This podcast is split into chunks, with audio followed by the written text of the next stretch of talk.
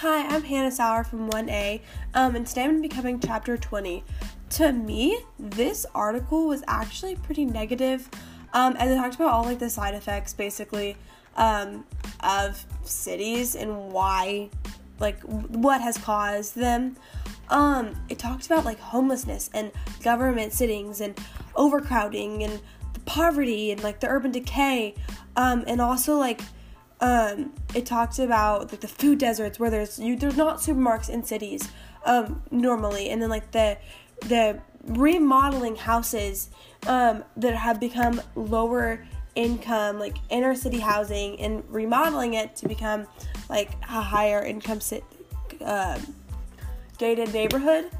Um, and talks about like the infrastructure and how it's kind of like affected the economy and like the crime and the environmental effects and pollution and all of that. Um, I think too, like the main points of this reading was one of them was mainly the people, was like the homelessness and the urban decay and the rich living in the cities and changing, and then the government housing and all the different types of cities, like all the different types of pop, um, populations that live in cities and how like that affects and like lays out in cities currently. Um, and how they all like interact, but then they don't. And it talks, and then also another thing I really think was touched on that's kind of more of a general idea is like the food deserts and the pollution. Because of cities, we like have noticed that you don't get as much organic food because there's not many supermarkets around. And also talked about how like there was sometimes there's dead infrastructure to where they would turn into brown fields.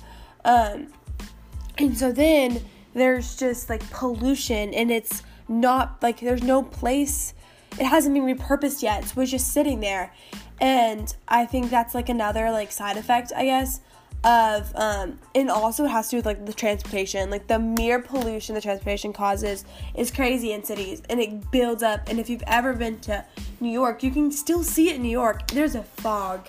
You can tell on foggy days. There is a new york fog and it is not pleasant um, so I kind of relate this back to like mainly the Holocaust. So this may be like a grim kind of picture, but um, I read in a book where so they burned bodies in these like houses kind of things and like the Jews that had died in the concentration camps and the pollution from these like burning centers was crazy.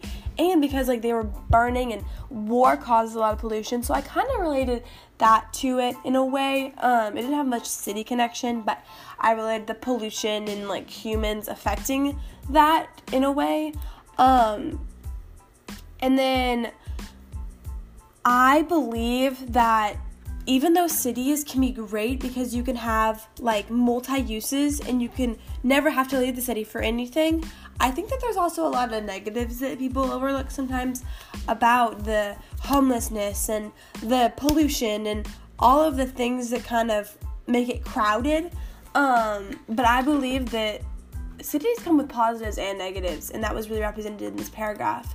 Um, if I was to create a book cover of this paragraph, I would probably, I mean, passage, I would.